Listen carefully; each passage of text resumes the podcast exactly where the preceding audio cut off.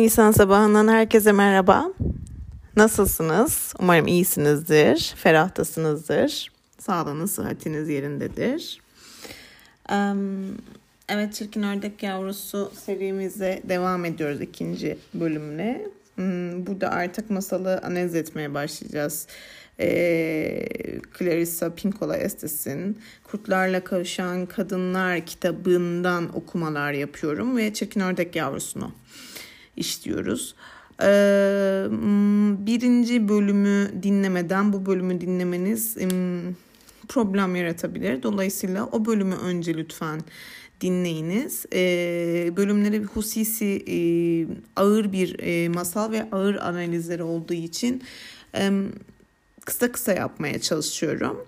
Yani dolayısıyla analizleri de birkaç bölüme ayırmak durumunda kalacağım dakikaya bakarak.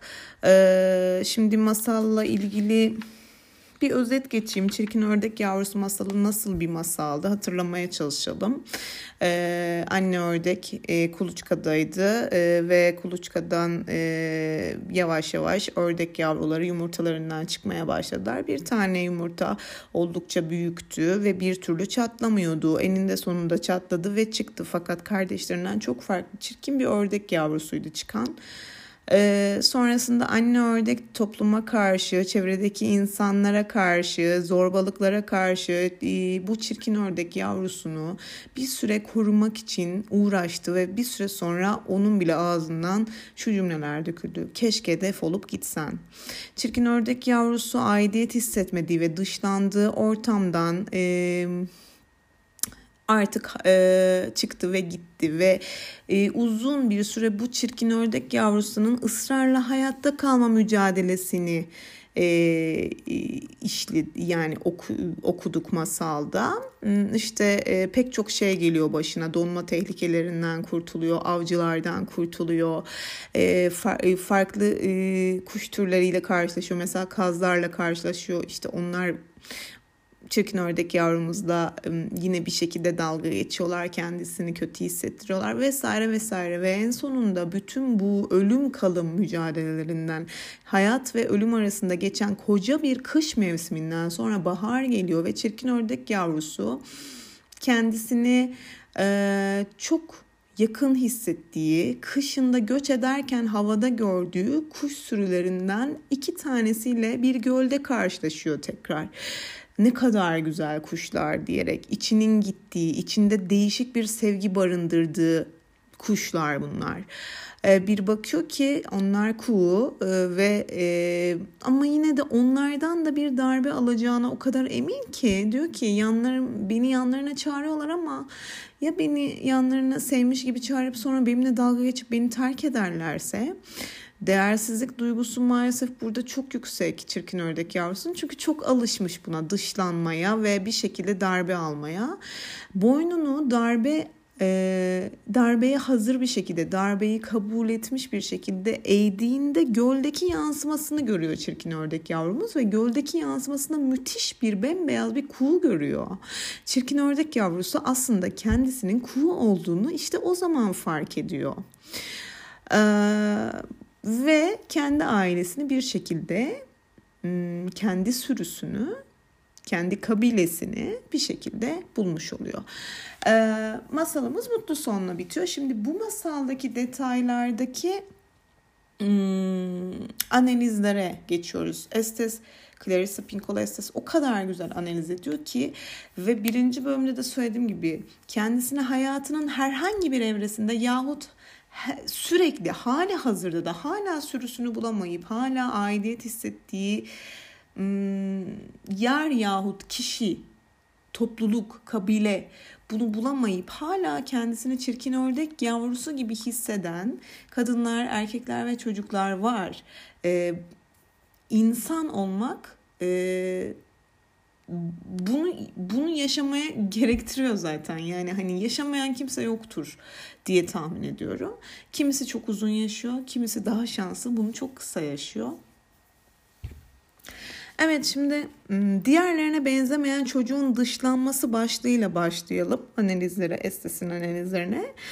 Diğerlerine benzeyen çocuğun dışlanması diyor e, Clarissa buna. Öyküde köyün çeşitli yaratıkları çirkin ördek yavrusunu dikkatle süzer, onun kabul edilemez olduğunu şu ya da bu şekilde ilan eder. O gerçekte çirkin değilse de diğerlerine benzememektedir diğerlerine benzememektedir. O kadar farklıdır ki yeşil değilse de diğerlerine benzememektedir. O kadar farklıdır ki yeşil bezelye tepsisinde siyah bir fasulye gibidir. Anne ördek önceleri çocuğu olduğuna inandığı bu ördek yavrusunu savunmaya çalışır. Evet ama sonunda duygusal açıdan derin bir bölünme yaşar anne ördekte ve bu tuhaf yabancı çocuğa ilgi göstermekten kaçınır. Kardeşleri ve toplumunun diğer üyeleri ona doğru atılırlar, onu gagalar ve eziyet ederler yani zorbalık yaparlar. Amaçları onu kovarak uzaklaştırmaktır ve çirkin ördek yavrusunun kalbi gerçekten kırılır. Çünkü aslında kendi kendini reddettiği bir aşamaya gelir. Bu korkunç bir şeydir. Farklı görünmekten ve biraz farklı davranmaktan başka bunu hak edecek hiçbir şey yapmamıştır çünkü. Doğrusunu söylemek gerekirse henüz gelişiminin yarı yolundayken baş edilmesi güç bir psikolojik karmaşadan mustarip bir ördek yavrusu ortaya çıkmıştır. Henüz çok küçük, henüz büyümedi daha ama o kadar ciddi bir psikolojik baskıya maruz kalmış ki burada ördek yavrusu. Güçlü bir içgüdüsel doğa sergileyen kız çocukları çoğu zaman hayatlarının erken dönemlerinde epey acı çekerler. Bebekliklerinden başlayarak teslim alınırlar, evcilleştirirler, evcilleştirilirler. Hatalı ama hatasını kabul etmeyen, uygunsuz, yetersiz kişiler oldukları söylenir onlara hatalı ama hatasını kabul etmeyen, uygunsuz ve yetersiz kişiler oldukları söylenir onlara. Vahşi doğaları erkenden kendini gösterir. Meraklıdırlar, beceriklidirler ve çok çeşitli ince gariplikleri vardır. Eğer geliştirilirse hayatlarının geri kalan kısımlarında yaratıcılıklarının temelini oluşturacak garipliklerdir bunlar. Eğer geliştirilirse yaratıcı hayatın ruhun besini ve suyu olduğu düşünülürse bu temel gelişimin çok sancılı bir önemi vardır. Genel olarak kişinin erken bir dönemde dışlanmasının nedeni kendi hataları değildir. Bu durumu hızlandıran şeyler yanlış anlama, cehaletin acımasızlığı ya da başkalarının bilerek yaptığı kötülüklerdir bilerek yaptığı kötülükler de var burada. Cehalet de var, yanlış anlama da var ama başkalarının bilerek yaptığı kötülükler de var. O zaman psişenin temel benliği erken bir dönemde yaralanır. Böyle olduğunda kız çocuğu ailesinin ve kültürün kendisine yansıttığı negatif imgelerin tümüyle doğru olduğuna ve dahası bunların yanlılıktan, kanaatten ve kişisel tercihlerden tümüyle bağımsız olduğuna inanmaya başlar. Artık inanmaya başlıyor kız çocuğu. Zayıf, çirkin, kabul edilemez olduğuna ve bunu ne kadar tersine çevirmeye çalışırsa çalışsın bu gerçeğin değişmeyeceğine inanmaya başlar. Bir kız tam da çirkin ördek yavrusunda gördüğümüz nedenlerle dışlanır. Birçok kültürde kız çocuk doğduğunda bir beklenti oluşur. Belli tipte bir kişi olduğu ya da olacağı, geleneksel bir tarzda davranacağı, ailenin değerleriyle aynı olmasa bile en azından bu değerlere dayanan ve her halükarda dengeyi sarsmayacak kadar belli bir değerler kümesine sahip olacağı düşünülür. Ana babadan biri ya da ikisi birden melek çocuk yani mükemmel uyum gösteren çocuk arzusu besliyorsa bu beklentiler çok dar sınırlar altında tanımlanır. Kimi ana babaların fantezisi sahip oldukları her çocuğun mükemmel olacağı, yalnızca onların hal ve hareketlerinin yansıtacağı yönündedir. Çocuk eğer vahşi huylu olursa ne yazık ki ana babanın yineleyen psikolojik cerrahi girişimlerine tekrar tekrar maruz kalabilir. Çünkü çocuğu yeniden yaratmaya, ruhunun ondan istediği şeyleri değiştirmeye çalışırlar. Ruhu görmeyi istese de çevresindeki kültür görmemeyi gerektirmektedir. Ruhu gerçeği söylemek istese de suskun kalmaya zorlanır. Tıpkı burada şey gibi işte bu ıı, masalın detayını hatırlıyor musunuz? Hani çirkin ördek yavrusunun annesi ıı, aslında onu korumaya çalışıyor ama çevre o kadar çok baskı uyguluyor ki en sonunda susuyor, susturuluyor ve hatta artık onu istemez hale geliyor bir süre sonra. İşte burada aslında hepimiz e, kız çocuklarımıza özellikle elbette ki ama e, ya erkek çocuklarımıza da yani çocuklarımızı proje çocuklar olarak yetiştirmeye başladığımız bir dönemdeyiz. Bu sadece geleneksel olarak kız çocuk yetiştirme evresini geçti aslında bu artık yani erkek çocuklar için de işte proje çocuklar yetiştirmeye çalıştığımız dönemdeyiz hepimiz yani aslında. Burada bu farkındalığı da kazanmak gerektiğini düşünüyorum. Sadece kız çocuklarına e, özel bir farkındalık yaratmaktan ziyade bunu da bir düşünmek gerekiyor diye düşünüyorum. Hangi birimiz çocuklarımıza ya da bunu bize anne babalarımız da bunu yaptı yapan yani çoğu anne baba bunu yapmıştır. E, bak baktığımızda aslında farkında olmadan biz de bunu çocuklarımıza yansıtıyor olabilir miyiz? Hmm, hayatımızın belirli bir evresinden sonra eleştirdiğimiz anne babalarımız gibi olmaya başlamış olabilir miyiz yahut? Bunları sanırım sormak gerekiyor ara sıra kendimize. Devam ediyorum. Çocuğun ne ruhu ne de psişesi buna uyum gösterebilir. Hangi tarz otorite tanımlarsa tanımlasın, uygun olmaya zorlamak çocuğu uzaklaştırır. Yer altına iter ya da bir beslenme ve huzur yeri bulmak için uzun süre dolaşıp durmaya sevk eder. Kültür, görünüm, boy, dayanıklılık, şekil, güç toplama, ekonomi, mertlik, kadınsılık, iyi çocuk, iyi davranış, dinsel inanç, herhangi bir alandaki başarıyı ya da arzu edilen mükemmellik biçimini kültür dar sınırlar içinde tanımladığında kendini bu ölçütlere göre ayarlama gereği o kültürün bütün üyelerinin psikelerini de içselleştirir. Böylece toplumdan dışlanan vahşi kadının sorunları genellikle içsel ve kişisel sorunlar ile dışsal ve kültürel sorunlar olmak üzere ikiye ayrılıyor. Demek ki toplumdan dışlanan vahşi kadının sorunları ikiye ayrılıyormuş ve bunlar biri içsel ve kişisel sorunlar, biri dışsal ve kültürel sorunlar. Bu arada çirkin ördek yavrusu için birinci bölümde ne demiştik? Clarissa ne açıklama yapmıştı? Çirkin ördek yavrusu neyi sembolize ediyordu? Çirkin ördek yavrusu vahşi doğayı sembolize ediyordu. Burada dışlananın içsel sorunları üzerinde duralım. Çünkü insan kendisi olma ve nereye ait olduğunu bulma konusunda uygun bir güç, mükemmel değil, orta derecede ve işe yarar bir güç geliştirdiğinde dışarıdaki toplumu ve kültürel bilinci ustalıkla etkileyebilir. Yani nereye ait olduğunu bulma konusunda uygun bir güç, e, ortalama, işe yarar bir güç geliştirdiğinde aslında kişi dışarıdaki toplum ve kültürel bilinci ustalıkla etkileyebiliyormuş. Peki orta derecede güç nedir? Size annelik eden içsel annenin bir sonraki adımda ne yapacağı konusunda yüzde yüz güven duymamasıdır. Orta derecede güç. Neymiş? Size annelik eden içsel annenin bir sonraki adımda ne yapacağı konusunda yüzde yüz güven duymamasıdır. Yüzde yetmiş beş oranında güven duyması oldukça iyidir. %75 gayet iyi bir miktardır. Unutmayın bir çiçeğin ister yarısı ister dörtte üçü isterse tamamı açmış olsun. Çiçek açıyor deriz. Çok güzel bir örnek. Yani bu orta derecede güç yani illaki mükemmel bir şey beklemek gerekmiyor. Bunu anlatmaya çalışıyor burada Clarissa.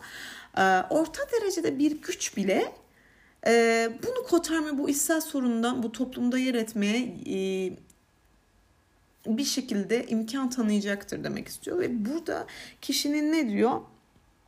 Ee, içsel annesinden bahsediyor. Ee, bize annelik eden içsel anne. Şimdi burada anne türlerini söz edecek. Zaten anne türlerini e, okuyup e, bu bölümü de anne türlerini okuduktan sonra e, tamamlamak istiyorum. Hatta anne türlerinin tamamını da okuyamayabilirim. Fakat diğerlerine benzemeyen çocuğun dışlanması konusu e, anne türlerini de kapsayan bir konu. Sonraki ikinci ana konumuz kötü arkadaş konusu. E, oraya geçmeden önce bu anne türlerini okumam gerektiğini düşünüyorum. Fakat önce bir dakikamıza bakayım. Kaç dakika olmuş? 14 dakika olmuş. Tamam çok e, gayet iyi gidiyoruz. Gayet ortalama gitmişiz. Anne türlerine başlıyorum. Evet şimdi anne türlerini Clarissa'nın incelemesiyle okuyacağım. Öyküdeki anneyi dışsal annenin simgesi olarak da yorumlayabilsek de şu anda yetişkin olanların çoğu gerçek annelerinden miras olarak olduğu bir anne az önce bahsettiğim şey içsel bir anne taşır. Tekrar okuyorum. Şu anda yetişkin olanların çoğu gerçek annelerinden miras olarak aldıkları bir anne, içsel bir anne taşır. İçimizde işte az önce demiştim ya yani belirli bir yaşa geldikten sonra o eleştirdiğimiz anne babalarımız halimize geliyor muyuz? Bunu sorgulayalım mı diye. Ee, işte aslında belirli bir yaştan sonra yetişkinlikte yani aslında içsel annemiz gerçek annemizin huyunu alıveriyor sanki ve kendimize de öyle davranmaya başlıyoruz. Bu içsel anne kişinin kendi annesiyle çocukken yaşadığı deneyimlere benzer bir şekilde davranan ve tıp, e, tepki veren psişe bölümüdür. Ayrıca bu içsel anne yalnızca annemizle kişisel yaşantılarımızdan değil, hayatımızdaki diğer annelik figürlerinden hatta çocukluğumuz sırasında kültürün iyi anne ve kötü anne olarak sunduğu imgelerden de yapılmıştır. Sadece gerçek annemiz değil.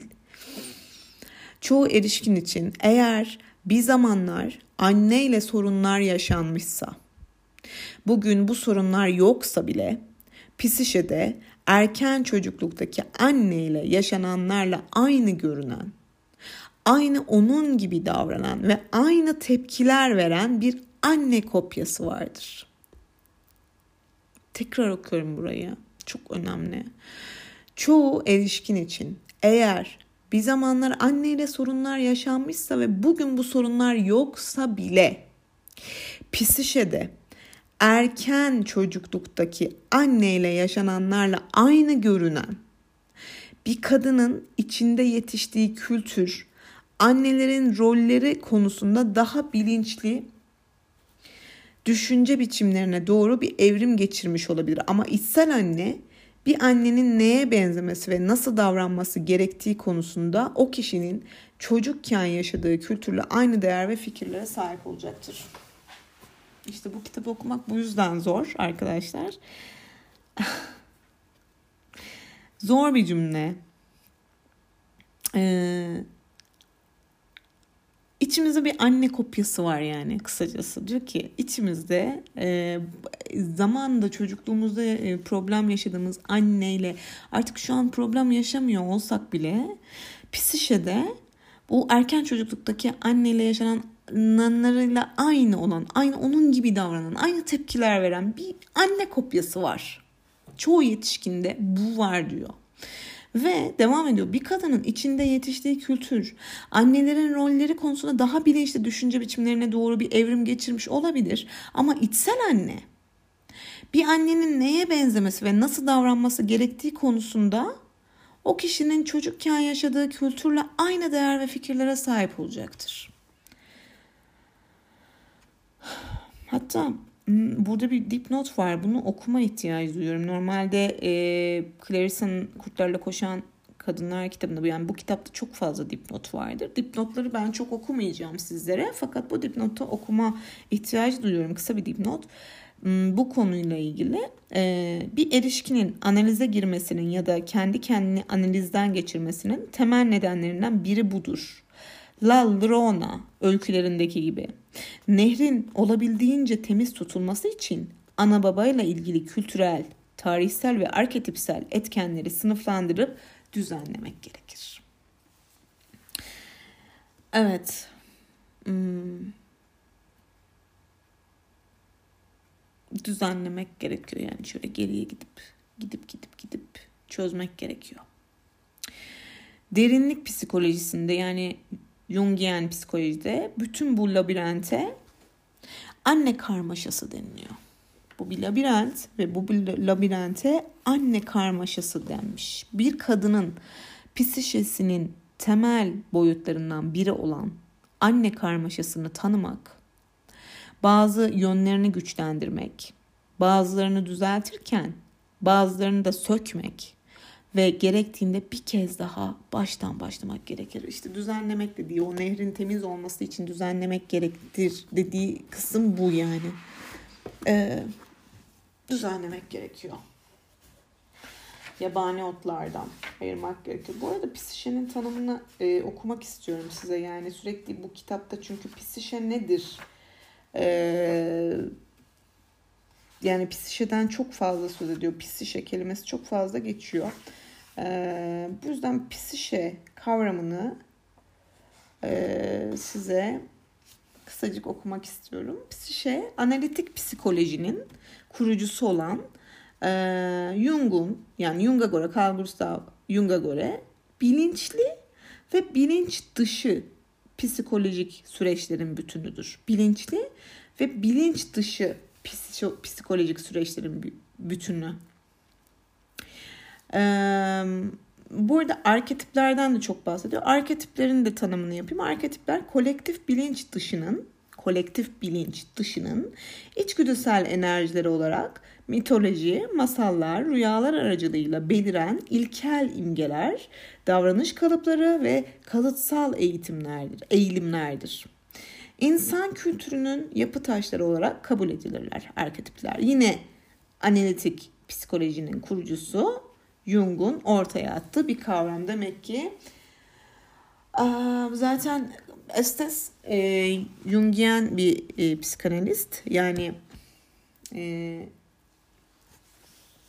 dolayısıyla derinlik psikolojisi ve analitik psikolojiden e, yararlanarak bu masalları ve kadın e, içgüdüsünü e, açıklamaya çalışıyor bu kitapta. E, dolayısıyla psişe kavramı, arketip kavramı çok fazla geçiyor. Devam ediyorum. Ne diyordu derinlik psikolojisinde? Derinlik psikolojisi bu labirente ne diyordu? anne karmaşası diyordu.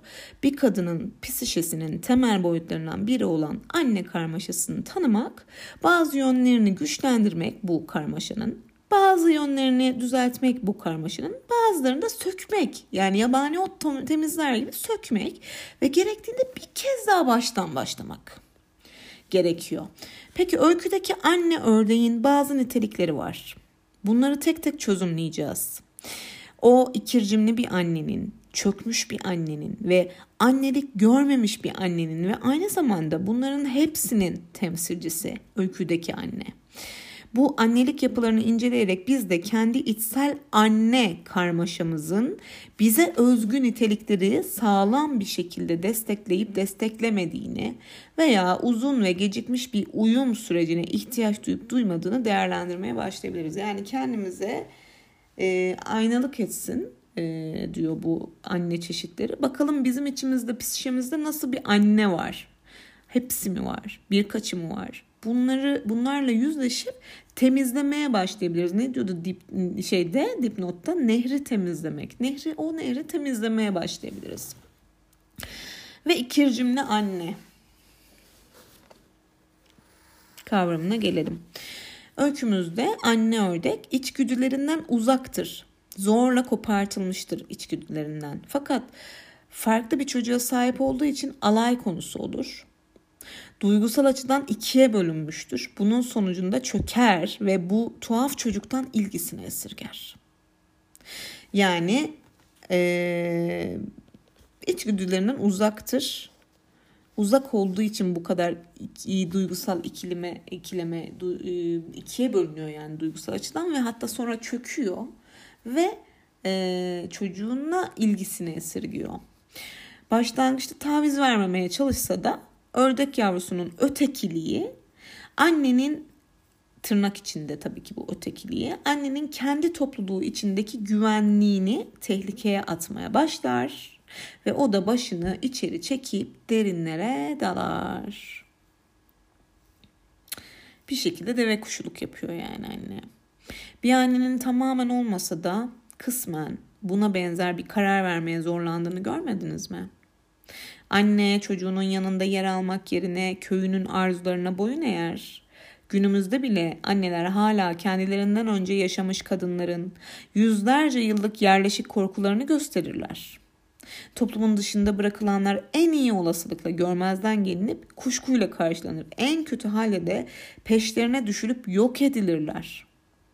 Hmm, çok ciddi bir şey yani. Peşlerine düşülüp yok edilirler. Böyle ortamlardaki bir kadın genellikle kızını dış dünyada uygun bir şekilde davranacak biçimde şekillendirmeye çalışır. Böylece kızını ve kendisini saldırılardan kurtulmaya, kurtarmayı ümit eder. Yani aslında annenin de işte yapmak istediği şey maalesef yani günümüz Türkiye'sinde bu galiba e, töre e, sistemli doğu özellikle doğu şehirlerimizde hala daha e, süre gelen süre giden bir durum öyle değil mi? O zaman da yani bu sadece bir örnek e, en uç örneklerden bir tanesi elbette ki. O zaman da hem çocuğun hem de annenin bölündüğü bir durum çıkar ortaya. Çirkin ördek yavrusunda anne ördek psişik olarak bölünmüştür ve bu onun farklı yönlere doğru çekilmesine neden olur ki zaten ikircim de böyle bir şeydir. İkircim bir dönem ateş altında kalmış her anne bunu bilir. Köyü tarafından kabullenilme arzusu bir yanından geçer, kendini koruma isteği başka bir yanından kendisinin ve çocuğunun köy tarafından cezalandırılacağı, kötülük göreceği ya da öldürüleceği korkusu karşısında vereceği yanıt ise üçüncü yanından çekiştirir. Bu korku anormal bir psikik ya da fiziksel şiddet tehdidi karşısında aslında normal bir yanıttır. Çekilen dördüncü yan ise annenin çocuğuna duyduğu içgüdüsel sevgi ve çocuğun korunmasıyla ilgilidir. Cezalandırıcı kültürlerde annelerin çocuklarını sevmek ile egemen sınıf yani egemen köyü tarafından kabullenilmek arasında bölünmesi seyrek değildir. Ee, az önce söz ettim işte cezalandırıcı kültürlerden kastı işte e, ülkemizde bu e, daha çok işte doğu e, bölgelerinde gördüğümüz hmm, örnekler maalesef. Bu simgesel bir çocuk da olabilir. Yaratıcı ya da biyolojik hmm, evet bu arada şeyden bahsedecek şimdi önemli bir nokta buraya ünlem koymuşum. Diyor ki bu simgesel bir çocuk da olabilir. Yaratıcı ya da biyolojik bir çocuk da olabilir.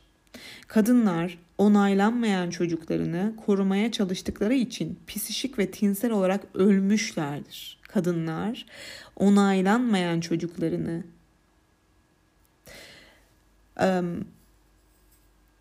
korumaya çalıştıkları için aslında psikik ve tinsel olarak ölmüşlerdir. Bu çocuk yine onların sanatları olabilir. Yani bu yani biyolojik fiziksel bir çocuk olmayabilir. Bakın şu an artık metafordan yani metafordan gerçek psikolojik bir analiz çıkarmaya başlıyor yavaş yavaş Estes. Yani e, bu masalın tamamını metafor olarak düşünüp bunun üzerinden gerçek kimliğimizle ilgili yani bu gerçek hayat olarak da olabilir. Evet dediğimiz gibi kız çocuğu ya da çocuklar gerçek bir çocuk, biyolojik bir çocuk, fiziksel bir çocuk da olabilir ama bu bir kadının yani içimizdeki anneden bahsediyoruz ya şu an. İkircimli anneden bahsediyoruz ilk etapta. İşte o kadından bahsediyor şu an. Diyor ki bu çocuk kadının sanatı da olabilir. Sanat bayağı bildiğimiz sanat yani. Sanatı da olabilir. Sevgilisi de olabilir. Politikası da olabilir. Yavrusu ya da ruhsal hayatı da olabilir. Yani bu çocuk bu korumaya çalıştığımız çocuk ve korumak için psişik ve tinsel olarak öldüğümüz hani onun uğruna psişik ve tinsel olarak öldüğümüz o çocuk bizim sanatlarımız olabilir sevgililerimiz olabilir, politikalarımız, yavrularımız ya da ruhsal hayatlarımız olabilir. Kadınlar uç durumlarda köyün yasaklarına karşı çıktıkları ve onaylanmayan çocuğu korudukları için asılmış, yakılmış ve öldürülmüşlerdir. Evet, bunlar oluyor, oldu. Farklı bir çocuğa sahip olan annenin kötü niyetli bir kültüre karşı koyması için Sisyphos'un sabrına, Kiplop'un korkunçluğuna ve Kaliba'nın sert postuna sahip olması gerekir. Buradaki dipnotu da okumam gerekiyor. Sisyphos, Kiplok ve Caliban'la ilgili kimdir bu karakterler? Ee, Yunan mitlerinin bu üç eril figürü dayanıklı, dayanıklılıkları, kızgınlıkları ve kalın derileriyle tanınır. Dayanıklı olan kim? Sabır gösteren Sisyphos. Sürekli üzerinde bir kayayla e, çıkar, iner, tekrar çıkar. Kızgın olan Kiklop ve kalın derili olan Kaliban. Kadınların her yönden gelişmesine izin verilmeyen kültürlerde çoğu zaman bu erkeksi denen güçlerin gelişimi ketlenir. Kadınlarda erkeksi gelişmenin psişik ve kültürel olarak aşağılanması halinde kadınlar kade, steteskop, resim fırçası, kese ipi, politik görev ve benzeri tutmaktan alıkonulurlar. Yani hmm, bazı toplumlarda e, ataerkil yani er, eril e, erkeksi e, sisteme uygun olarak görülen bazı roller kadınlar tarafından e, alınamıyor. Bundan bahsediyor. Hmm. Dolayısıyla bu kötü niyetli kültüre karşı koymak için Sisyphos'un sabrına, Kiklop'un korkunçluğuna ve Kaliba'nın sert postuna sahip olmak gerekiyor diyor.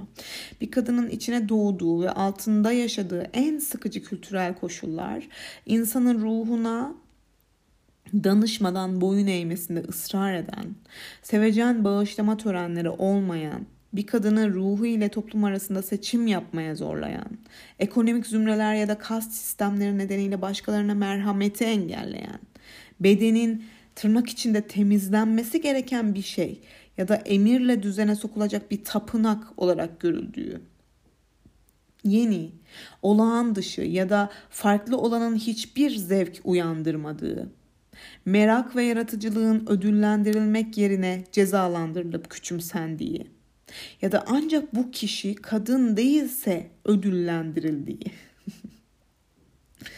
Merak ve yaratıcılığın ödüllendirilmek yerine cezalandırılıp küçümsendiği ya da ancak bu kişi kadın değilse ödüllendirildiği, bedene acı verici eylemlerin uygulandığı ve buna kutsal dendiği ya da ne zaman bir kadın cezalandırılırsa Alice Miller'ın dediği gibi bunun onun kendi iyiliği için yapıldığı ruhun kendi başına bir varlık olarak kabul edilmediği toplumlarda görülür diyor. Bir kadın kendi psisinde bu ikircimli anne yapısına sahip olduğu zaman kendini çok kolay teslim olurken bulur.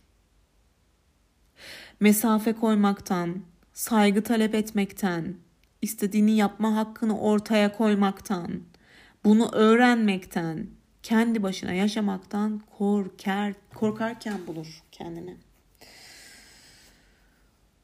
Yani psikimizde bu ikircimli anne varsa, ikircimli anne neydi? İçgüdüsel olarak ölmüş anneydi değil mi? Bu şekilde bir anne, e, içsel anneye sahipsek o dönemde hali hazırda o dönemimizde maalesef ne yapıyoruz? Boynumuzu eğiyoruz.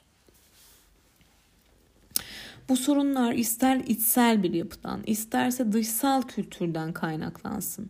Annelik işlevinin bu tür baskılara direnmesi için kadın bazı sert niteliklere, birçok kültürde erkekçe olarak değerlendirilen niteliklere sahip olmalıdır. Kuşaklar boyunca kendisine ve yavrusuna saygı duyulmasını sağlamak isteyen annelerin ne yazık ki açık bir şekilde kendilerine yasaklanmış olan hiddet, korkusuzluk ve korkunçluk niteliklerine ihtiyaçları olmuştur.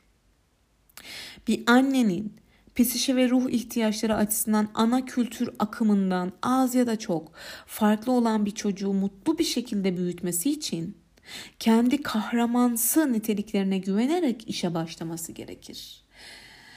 Aa, evet kahraman bir anne olmak gerekiyor yani. Mutlu bir çocuk. Büyütmek için. Mitlerdeki kadın kahramanlar gibi eğer izin verilmemişse bu nitelikleri bulup elde etmeli, korumalı, doğru zamanda göstermeli, kendisinin ve inandığı şeylerin yanında olmalı. Kendisinin ve inandığı şeylerin yanında olmalı bir kadın.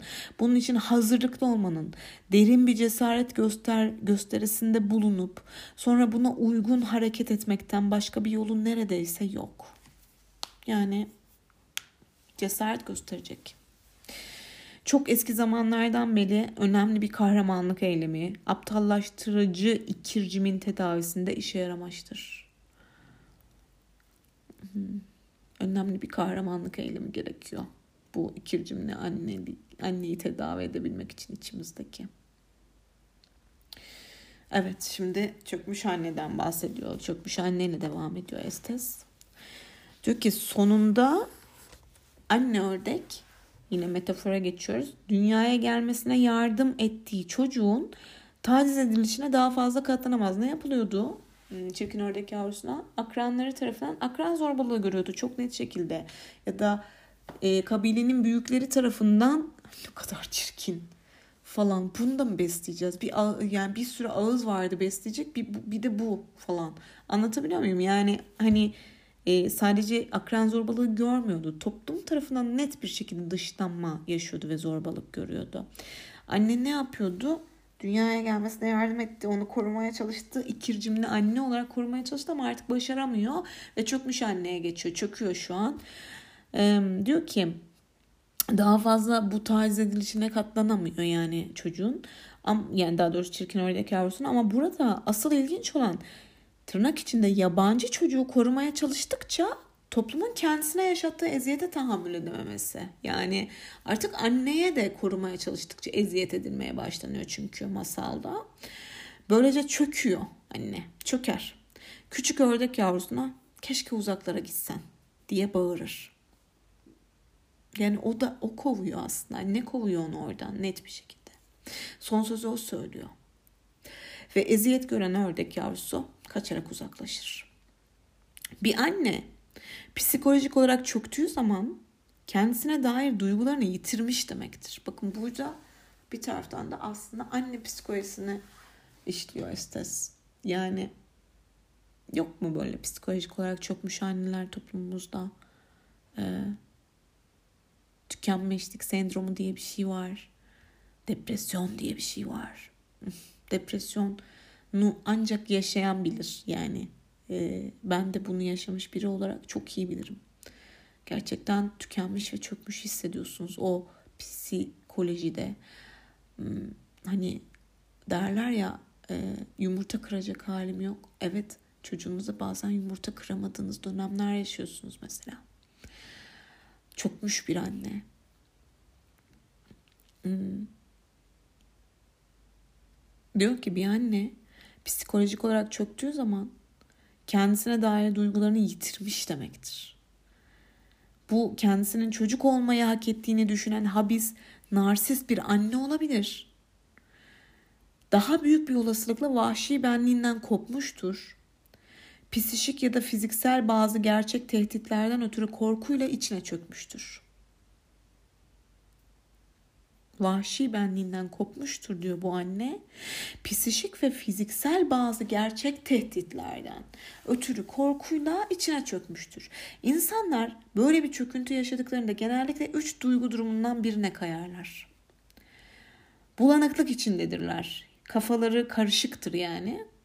Çamura batmışlardır kimsenin sıkıntılarını sempatiyle paylaşmadığını hissederler yani. Ya da çukurun dibindedirler. Eski bir yaralanmayı genellikle çocukken başlarına gelen hesabı görülmemiş ve düzeltilmemiş bir adaletsizliği duygusal olarak tekrar yaşarlar. Hmm. Çok fena. Çukurun dibine düşmek eski bir travmanın ortaya çıkışı gibi bir şey yani. Bir anneyi çökertmenin yolu onu duygusal olarak bölmektir. Çok net, duygusal olarak bölmek. Bir anneyi çökertmenin yolu. Ezelden beri en sık görülen yol onu çocuğunu sevmek ile eğer kurallara uymazsa kendisine ve çocuğuna köyün vereceği zararlardan korkmak arasında bir seçim yapmaya zorlamak olmuştur. Bu arada buradaki çocuktan e, kastımız yine az önce e, uyardığı gibi estesin bu çocuk e, direkt psiko şey fiziksel e, biyolojik bir çocuk olmak zorunda değil. Bu çocuk sizin e, davanız olabilir, sizin sanatınız olabilir, sizin yaşamak istediğiniz hayat olabilir, değil mi? E, ne diyor? Sizin sevginiz olabilir. vesaire. Yani bu şekilde değerlendirelim. E, fakat aynı zamanda hakikaten bu gerçekten sizin çocuğunuz olabilir. Bu aynı zamanda sizin o içinizdeki çocuk olabilir. E, içgüdünüz, o içsel doğanız neydi? Çirkin ördek yavrusu metaforik olarak neyi anlatıyordu aslında o metafor? Vahşi doğayı, vahşi kadının doğasını anlatıyordu. İşte bu çocuk aynı zamanda o içimizdeki vahşi doğamız. Ee, ve kendimize yetişkinken eğer bu tarz şeylere maruz kalıyorsak evet anne de yine bizim içimizdeki anne. Belirli bir zaman sonra yetişkinliğe geldiğimizde aslında kendimize annelik yapmamız gerekiyor ya.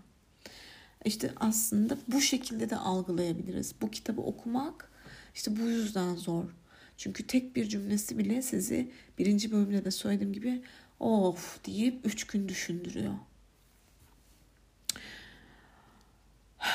Tokatlıyor yani.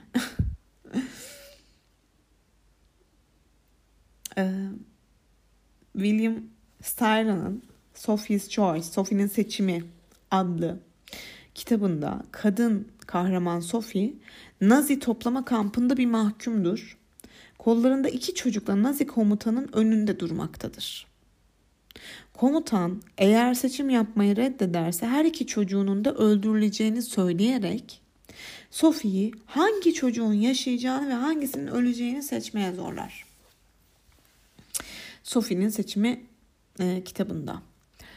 Böyle bir seçim yapmaya zorlanmak aklın alamayacağı bir şey gibi görünse de bu annelerin çağlar boyu yapmaya zorlandıkları psikik bir seçimdir.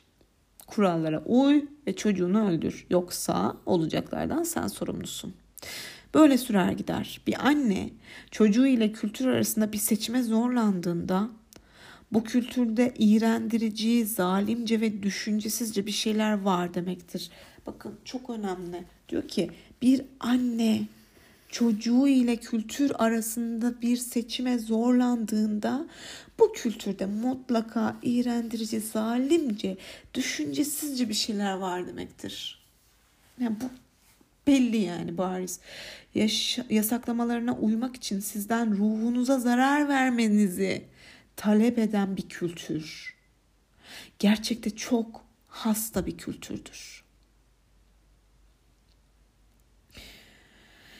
Bu tırnak içinde kültür kadının içinde yaşadığı kültür olabileceği gibi bundan daha kahredici olmak üzere kendi zihninde taşıdığı ve uyum gösterdiği bir kültür de olabilir. Bakın yine yani yine burada bu kültürü de ayrı düşünebiliriz. Sadece içinde yaşadığımız fiziksel kültür değil.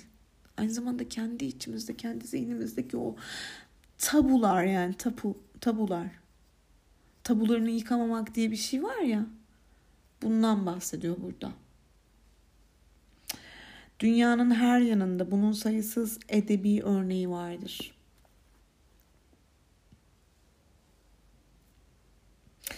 En iğrenç örneklerinden bazılarının görüldüğü Amerika'da kadınları sevdiklerinden zorla koparmak gelenek olmuştur. 18. 19. ve 20. yüzyıllarda aile üyelerinin birbirlerinden koparılıp köleliğe zorlandıkları uzun ve çirkin bir tarih yaşanmıştır Amerika'da. Son birkaç yüzyılda annelere savaş uğruna oğullarını ulusa teslim edip bundan memnun olmaları gerektiği söylenmiştir. Evet Amerika'da bir de böyle bir şey oldu değil mi? Çok fazla e, dünyanın hakimi olarak gördüğü için Amerika'nın üstleri kendilerini oraya asker buraya asker gönderip e, özellikle Orta Doğu'yu ele geçirmeye çalıştılar. Bu, bu arada yani ne oldu? Anneler zorla e, sonuç olarak çocuklarından ayrıldılar asker olarak. E, o da ayrı bir psikoloji yani Amerikan Amerika'dan e, emperyalizmden nefret etmek Amerikan halkından aslında haksızlığa uğramış Amerikan halkından nefret etmek olmuyor yani. Hani kahrolsun Amerika falan diyoruz ama orada da anneler var. Orada da çocuklar var. Orada da yaşanmış ayrılıklar var.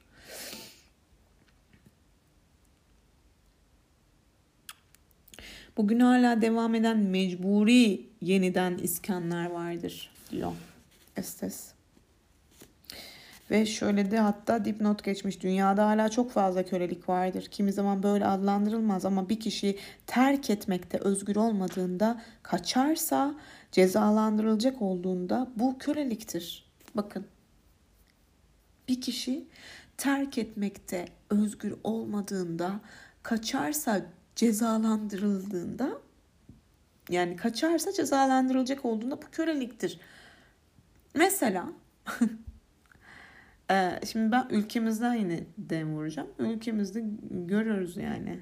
Ee, maşallah müthiş bir kadın cinayeti. Maşallah diyorum ya. Çok özür dilerim. Yani çok sinirli bir şekilde söylüyorum bunu. Daha çok yeni kadınlar gününden, e, dünya emekçi kadınlar gününden geçtik. Daha üç gün önce.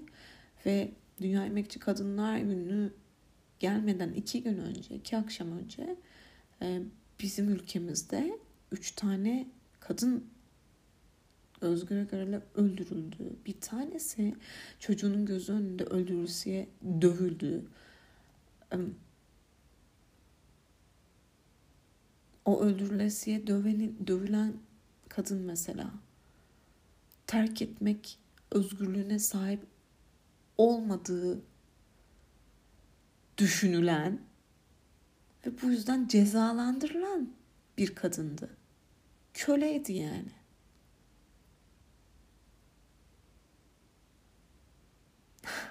Köleydi. Köle olarak görülen, görüldüğümüz bir kültürde yaşıyoruz aslında. Gerçekten öyle yani. Çok e, içselleştim şu an. Böyle yapmamalıyım. Bu kadar içselleşmemeliyim. birinin her aklına estiğinde insanlar kapı dışına konuyorsa bu da bir kölelik durumunu gösterir. Mesela işte patron kafasına göre birini hiç düşünmeden yani kovabiliyor. Hmm, ne oluyor o zaman? Oradaki çalışan köle oluyor değil mi? Bu da bir kölelik. Eğer bir kişi kendi çıkarları uğruna değil de temel varlığını korumak ya da sürdürmek amacıyla acı verici işlere ya da alçaltıcı seçimlere zorlanıyorsa bu da bir kölelik oluşturur. Bu konuya örnek vermeyeceğim ama bence dikkatli dinlediyseniz bu konuda Estes'in ne demek istediğini çok iyi anladınız.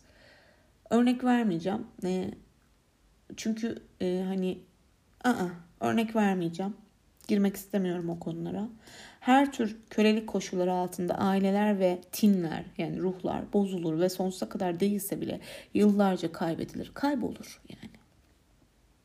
Bugün hala sözcük anlamıyla kölelik mevcuttur. Sözcük anlamıyla da mevcuttur. Karayipler'deki bir adadan yeni dönen biri bana oradaki lüks otellerden birinde gördüklerini anlatmıştı diyor Estes. Orta Doğulu bir prens birkaç kadın kölenin de bulunduğu mahiyetiyle otele gelmiş.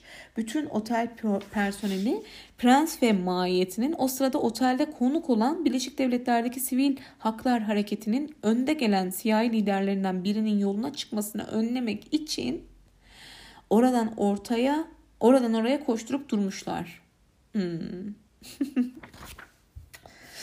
ee, güldüğüm için yine özür dilerim ama yani hani bazen iğrenç şeylere de gülersiniz ya öyle bir gülüştü bu yani. Ama yine de özür diliyorum. Ee, devam ediyorum. Ee, en iğrenç örneklerinden bazılarını Amerika'da deyip bunu e, belirtti kölelikle ilgili ve devam ediyorum. Dünyanın dört bir yanında çeşitli tarzlarda ve çeşitli zamanlarda bir annenin sevdiklerini canı nasıl isterse öyle sevip korumasına izin verilmemesi gerektiğini söyleyen yasaklamalar olmuştur.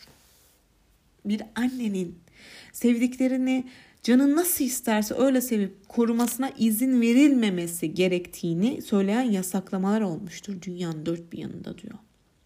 Kadınların ruhsal hayatlarının Üzerinde pek konuşulmayan baskılarından biri Birleşik Devletler dahil dünyanın her yanındaki milyonlarca evli olmayan ya da hiç evlenmemiş anne ile ilgilidir. Yalnızca bu yüzyılda bu anneler kültürel töreler yüzünden durumlarını ya da o çocuklarını gizlemeye, yavrularını öldürmeye, ya da teslim etmeye veya sahte kimlikleri altında haka, hakarete uğramış ve yetkilerini kaybetmiş yurttaşlar olarak bir yarım hayat sürdürmeye zorlanmıştır. Hmm. Bu şey işte e, bekar annelik yani gerçek bir biyolojik anne yani e, özellikle bunu Amerika'da çok örneklerini evet yine görüyoruz. E, kürtaj yapmayı yaptırmayı istemeyen bir anne adayı e, fakat bakabilecek yani hani bir şekilde kazara hamile kalmış gebe kalmış ve e, ailesi tarafından e, zorlan zorlanarak e, doğdu, doğurduğu çocuğu e, veriyor evlatlık veriyor vesaire. Bu çok oluyor. Yahut işte kürtaja zorlanıyor. Yahut işte kimliğini değiştiriyor. Ya, yahut bu kadın e, bizim gibi ülkelerde gerekirse töre cinayeti tırnak içinde kapsamında öldürülüyor vesaire. Bunlardan bahsediyor.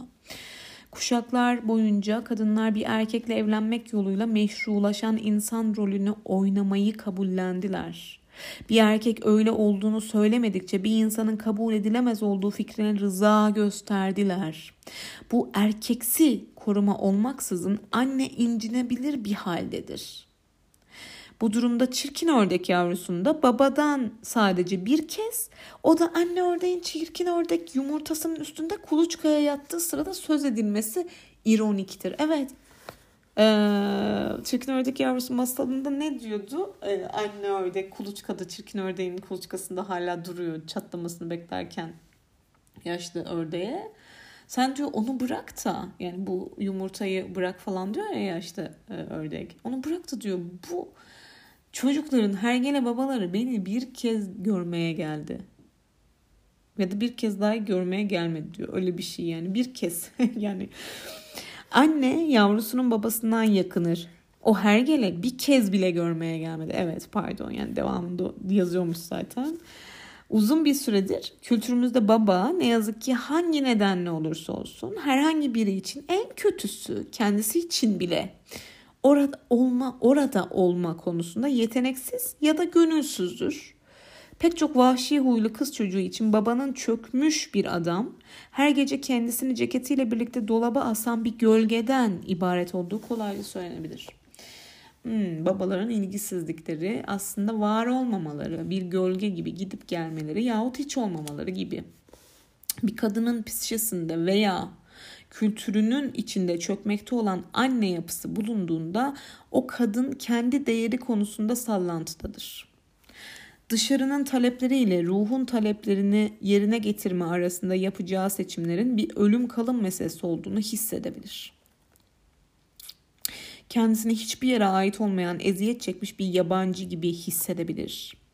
Dışlananlar için bu normaldir ama normal olmayan şey oturup buna ağlamak ve hiçbir şey yapmamaktır. Evet e, e, burası süper.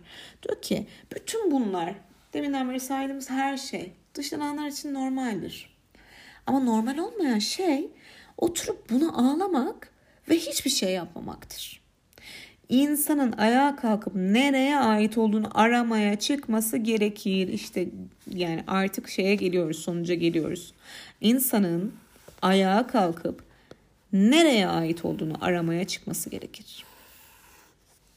Dışlananlar için bir sonraki adım her zaman budur.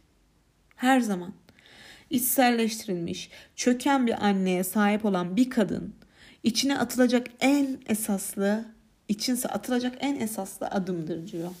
Yani yapmak dışlanan, çöken bir anneye sahip olan bir kadın için yapılması gereken şey adım atmak.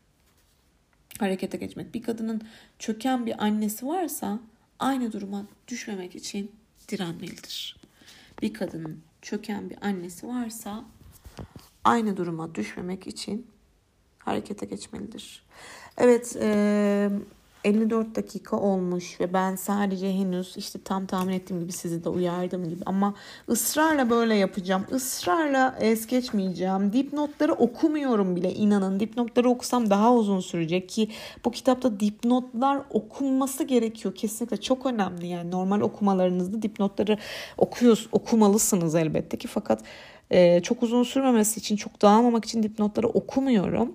Fakat ona rağmen iki anneyi henüz iki anne e, kavramını işleyebildik. E, ikircimli anne ve çökmüş anne kavramını. E, şimdi çocuk anne, annelik görmemiş anne ve de e, güçlü anne, güçlü çocuk kavramlarını e, artık bir sonraki e, programa bırakıyorum arkadaşlar. E, aralarda açıklamaya çalıştım. Estes zaten açıkladı. Daha doğrusu Estes'in açıklamalarından yorumlar yapmaya çalıştım. Bu anne e, kavramları e, içimizdeki anneler de olabilir. Gerçekte yaşı ya, bize ait olan olan annelik de olabilir. Annelerimiz de olabilir zamanında eleştirdiğimiz ve şu an bu hale geldiğimiz halimiz de olabilir. E, tabularımız da olabilir. E, çekin ördek yavrusu olarak bahsedilen e, ve vahşi doğayı anlatan çirkin ördek yavrusu metaforu içimizdeki çocuk olabilir, gerçek çocuğumuz olabilir, biz olabiliriz.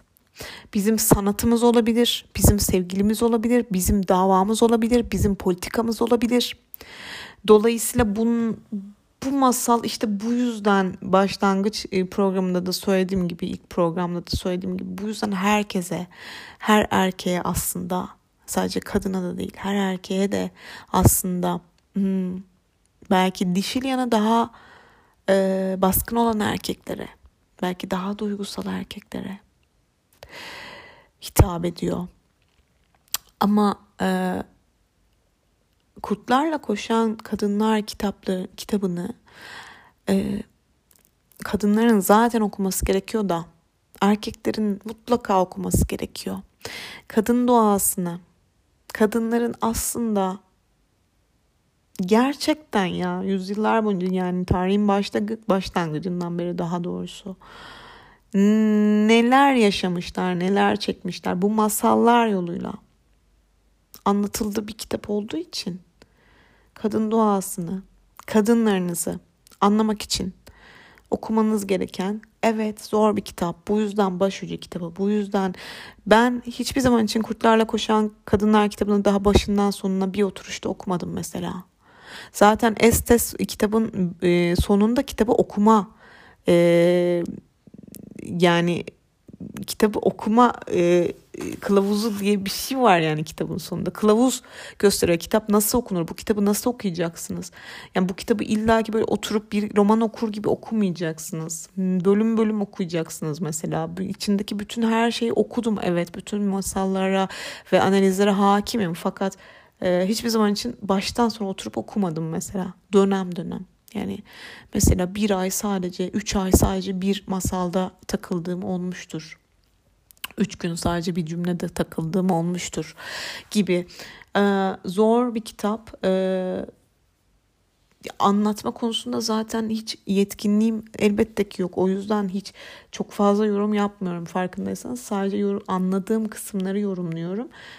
Çünkü bir psikanalist değilim, bir psikolog değilim. Yani bir psikolojik danışman değilim, psikoloji okumuş biri değilim, psikolog değilim vesaire. Yani burada psikolojik derinlik psikolojisi üzerine, analitik psikoloji üzerine anlatıldığı için, analiz yapıldığı için ve Estes de bir psikanalist olduğu için yani psikiyatr hatta dolayısıyla şey hani ben sadece e, yine dediğim gibi aslında bunu kendime okuyorum. e, sesli sesli okuyunca bazı şeyleri daha iyi anlarsınız ya. İşte onun gibi bir şey aslında. Dolayısıyla e, böyle baba baba yorumlar yapmam söz konusu olamaz. Yapmama da gerek yok analizlerde o kadar güzel bütün yorumları e, hani herkesin anlayabileceği dilde aslında anlatıyor ki Estes. E, dipnotları da bu yüzden bazen gidiyorum yani gitmemeye çalışıp da çünkü dipnotlarda da aslında yine o e, kavramı anlatmak için ister istemez içine giriyor daha derinleşiyor. E, bir saatlik bir program oldu uzun oldu. Eee sabırlı olanlar dinleyecektir diye tahmin ediyorum. Ee, bu kadar uzun tutmayı istememiştim ama içine öyle bir daldım ki okurken e, açıkçası en son baktığımda kaç dakikaydı? 14 dakikaydı. Sonra 55 dakika olmuş. İşte o arayı kaçırmışım. E, hepinizi seviyorum. Hepinize ferahlıklar diliyorum. Nisan sabahından bu program içinde bu kadar. E, kendinize çok iyi bakın. Görüşmek üzere.